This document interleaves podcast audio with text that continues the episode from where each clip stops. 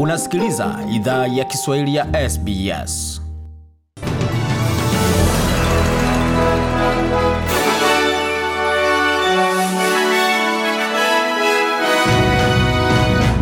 Wasikiza idhaa ya Kiswahili ya SBS kupitia mtandao wetu wa sbs.com.au mkwaju swahili, pamoja na kwenye runinga zako za kisasa kama una kifaa hicho.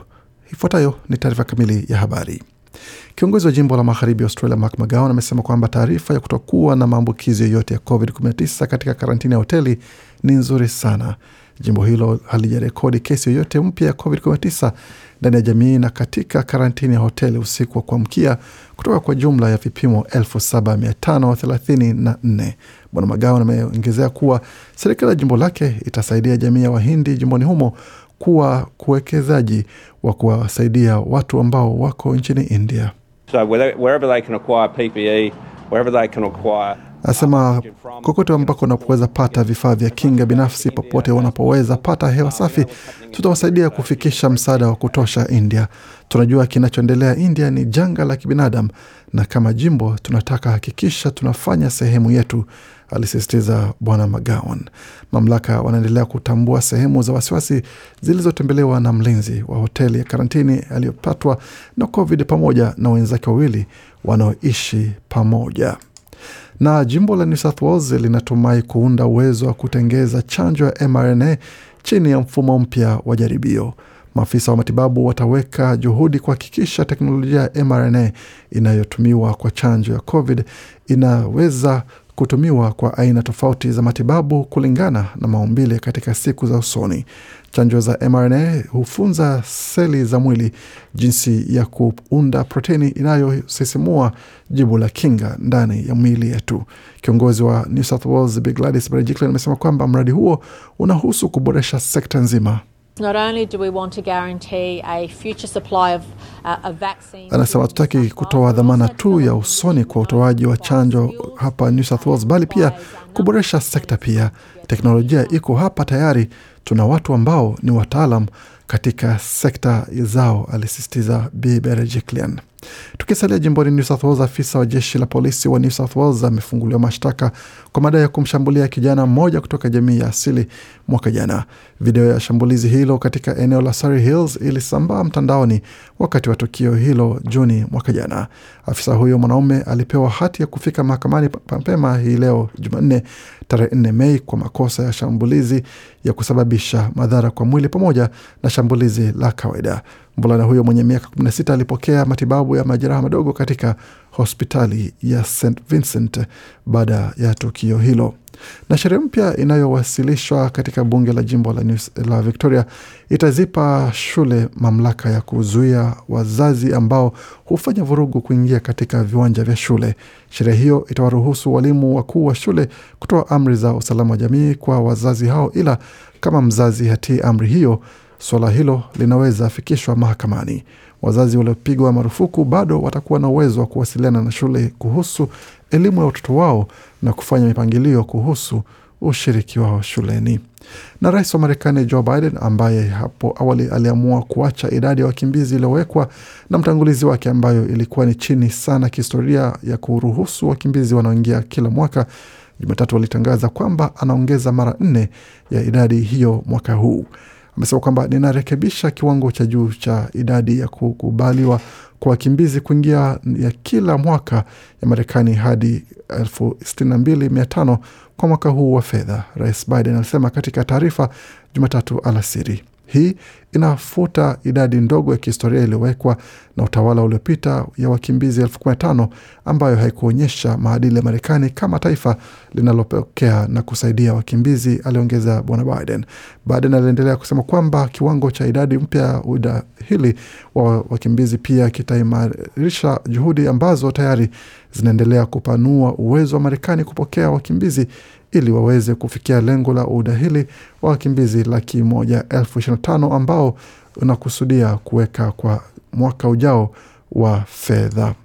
Na halmashauri kuu ya Umoja wa Ulaya inapendekeza leo kwamba rais raia wa kigeni waliochanjwa kikamilifu dhidi ya COVID-19 na wale wanaowasili kutoka mataifa yenye hali nzuri waruhusiwe kuingia katika kanda hiyo bila vikwazo vya ziada. Msemaji wa halmashauri hiyo Adelbert Jans amesema kuwa ruhusa hii inaweza kusogezwa kwa chanjo zilizokamilisha mchakato wa matumizi ya dharura ya shirika la afya duniani WHO. Halmashauri hiyo pia imependekeza kupandisha kiwango cha awali cha idadi ya visa vya COVID-19 kinachotumiwa kuamua orodha ya mataifa ambamo wasafiri wanaruhusiwa kusafiri katika kanda ya Umoja wa Ulaya na kuongeza kwamba hilo litasaidia kupanua orodha hiyo.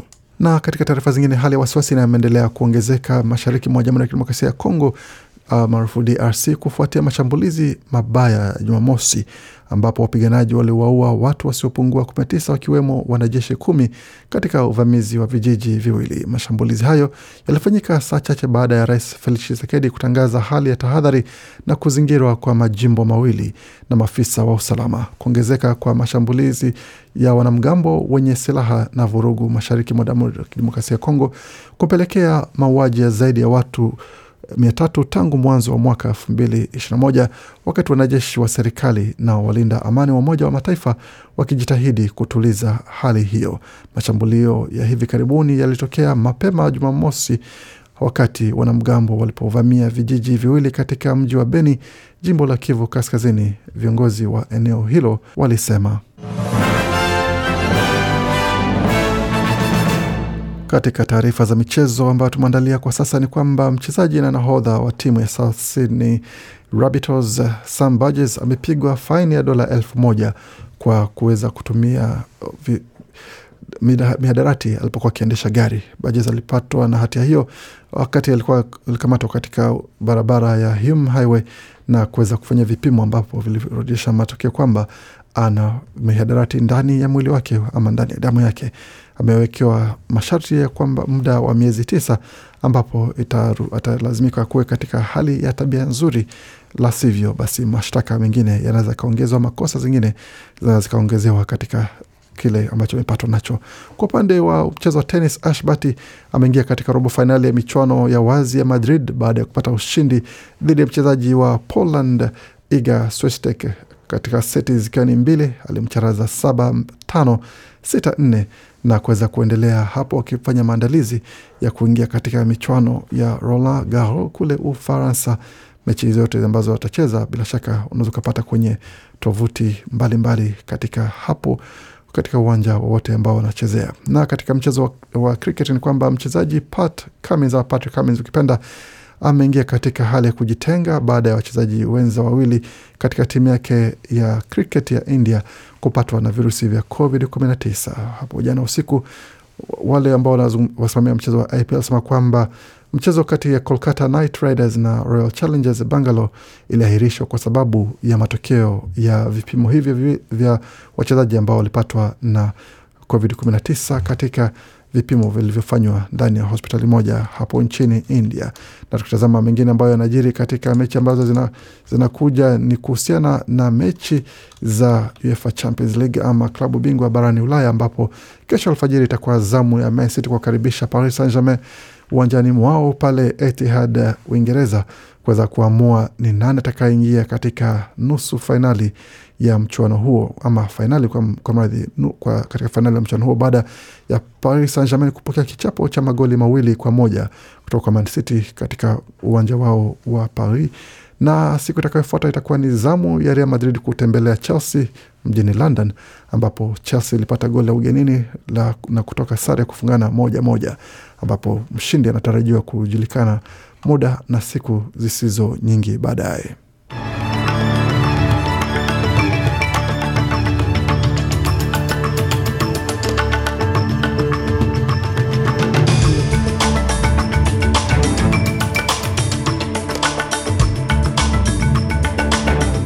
Tukiangazia hali ilivyo katika utabiri wa swala zima la fedha kwa sasa, dola moja ya Marekani sawa dola moja na senti 29 za Australia, wakati dola moja ya Australia sawa na shilingi 83 na senti 20 za Kenya, dola moja ya Australia ikiwa ni sawa na shilingi 1790 za Tanzania, na dola moja ya Australia ni sawa na faranga 2000 kwa mradhi 1505 za Burundi, wakati dola moja ya Australia ni sawa na faranga 1541 na senti 87 za Jamhuri ya Kidemokrasia ya Kongo, na dola moja ya Australia sawa na shilingi 2751 za Uganda. Katika utabiri wa hali ya hewa kwa sasa nyuzi joto mjini Sydney ni 15.5, wakati Melbourne ni 13.4, Brisbane ni 21.5, Perth ni 18.8, Adelaide 13.3, Hobart 11.3, Canberra kwa sasa nyuzi joto ni 11.3, wakati Darwin ni 31.6. Kufika pone mwisho taarifa habari ambayo tumeandalia.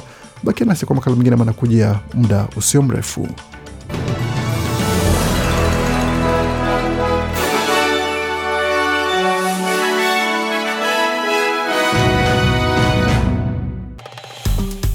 Penda, shiriki, toa maoni. Fuatilia idhaa ya Kiswahili ya SBS kwenye Facebook.